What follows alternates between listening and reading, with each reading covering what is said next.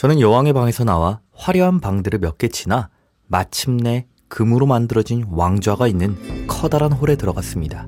왕좌 주변에는 횃불들이 놓여 있었는데 스스로 불이 붙었을 리가 없기 때문에 저는 분명히 이곳에 살아있는 누군가가 있다고 확신했습니다. 그래서 왕궁 이곳저곳을 돌아다니며 찾아보기로 했는데 어떤 방도 잠겨 있는 곳이 없어서 매우 수월하게 둘러볼 수 있었습니다. 이 왕국의 무한한 재력을 말해주는 듯이 너무나 웅장하고 화려한 인테리어와 귀중한 보물들이 도처에 널려 있었고 때문에 배에 두고 온 언니들을 잠시 잊고 있었습니다. 정신을 차렸을 때는 이미 왕궁의 모든 곳을 한 바퀴 돌아본 뒤 다시 왕좌가 있는 방에 와 있다는 사실을 깨달았고 너무나 지친 나머지 그곳에서 동이 틀 때까지 쉬었다가 배에 돌아가기로 결정했습니다.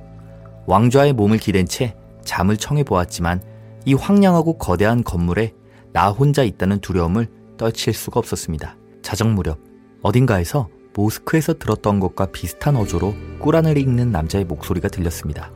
저는 드디어 살아있는 사람을 만날 수 있다는 생각에 매우 기뻐서 일어나 소리가 나오는 곳으로 향해 나아갔습니다. 한참을 헤매고 다닌 끝에 어떤 서재 앞에 멈춰 섰는데 분명히 그 안에서 나오는 소리인 것을 알 수 있었습니다. 살짝 열린 문틈으로 들어가 보니 벽에 달린 램프, 불이 붙어 있는 두 개의 횃불이 보였고 그 사이에 깔려 있는 카펫 위로 멋진 청년이 무릎을 꿇고 앉아 펼쳐 있는 꾸란을 정성을 다해 읽고 있었습니다. 그 모습에 저는 뭔가 신비하면서도 경이로운 감정을 느꼈습니다. 동시에 모든 사람이 돌로 변해버린 이 도시에서 어떻게 그 혼자 멀쩡히 살아 움직이고 있는지 도대체 무슨 일이 벌어진 것인지 너무나 궁금했습니다. 저는 조용히 청년이 들을 만큼 이렇게 기도했습니다. 제 기도를 들으시고 고국 땅을 다시 밟는 그 순간까지 저를 지켜주소서. 이에 놀란 청년은 기도를 멈추고 저를 바라보았습니다. 그리고 이렇게 말했습니다. 아름다운 아가씨, 그대는 어디에서 온 누구이며 무슨 이유로 이 황량한 도시에 오셨습니까? 저는 청년의 질문에 친절히 대답했고 이어서 저 역시 청년의 정체와 이 도시에서 벌어진 일에 대해 물어보았습니다. 그러자 청년이 말했습니다. 아가씨, 잠시 기다려 주십시오. 그리고는 꾸란을 닫고 케이스에 넣은 뒤 조심스럽게 벽장에 꽂아 넣었습니다. 그 틈에 저는 그를 조용히 관찰할 수 있었는데 너무나 아름다운 외모와 부드럽고 침착한 태도에 그만 이상한 감정을 느끼고 말았습니다. 돌아와서 카펫에 앉은 그는 이야기를 시작하기에 앞서 저를 옆에 앉혔습니다. 이에 저는 순간 부끄러운 기분이 들어 다급한 목소리로 이렇게 말했습니다. 저는 당신의 이야기를 잠자코 계속 기다릴 만한 인내심이 없는 사람이에요. 당신이 누구인지, 어떻게 모두가 돌로 변한 가운데 기적처럼 당신만 홀로 살아남아 이곳에서 기도를 하고 있었는지 말해주세요.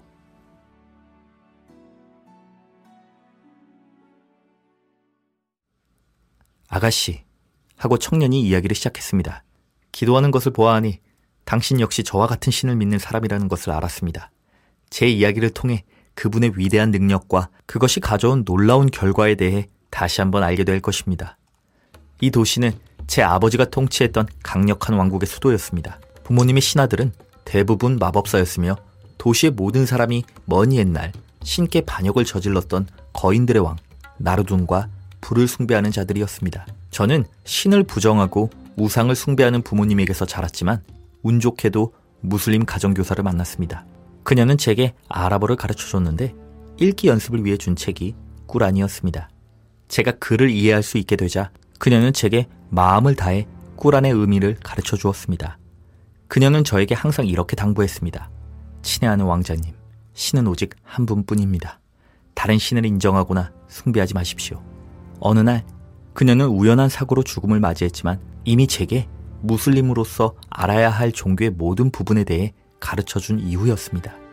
저는 그녀의 죽음 이후로도 누구도 모르게 혼자서 이 신념을 변함없이 지켜왔고 나르둔과 불의 숭배자들을 멀리 했습니다. 그러던 어느 날 지금으로부터 3년 하고도 몇 개월 전 갑자기 도시에 사는 모든 주민들은 동시에 우레와 같은 목소리를 들었습니다. 이 도시에 사는 모든 백성들은 들으라. 당장 나르둔과 불에 대한 숭배를 멈추고 그대들에게 자비를 베푸시는 유일한 신을 숭배하라. 이 음성은 그 뒤로도 3년 동안 계속해서 들렸지만 아무도 따르지 않았습니다. 결국 3년째 되는 마지막 날 새벽 4시 도시의 모든 사람들이 순식간에 돌로 변해버렸습니다. 당신이 이곳까지 지나쳐오며 보았던 모든 석상들은 그 당시에 취하고 있던 자세 그대로입니다. 물론 제 부모님 두 분도 모두 같은 운명을 맞이하셨죠. 저는 이 도시에서 그 무거운 심판을 받지 않은 유일한 사람이며 이 순간 그 어느 때보다 더 열렬하게 신을 섬기고 있습니다. 사랑스러운 여인이여, 저는 그분께서 제 외로움을 아시고 당신을 이곳에 보내셨으리라 확신합니다. 이 고독한 삶을 견디는 것이 너무나 힘들었기 때문입니다. 청년의 말이 끝나고 저는 이렇게 이야기했습니다. 왕자님의 말대로 과연 신께서 이 음울한 도시에서 당신을 빼내기 위해 저를 이곳에 보내신 게 아닌가 생각되는군요.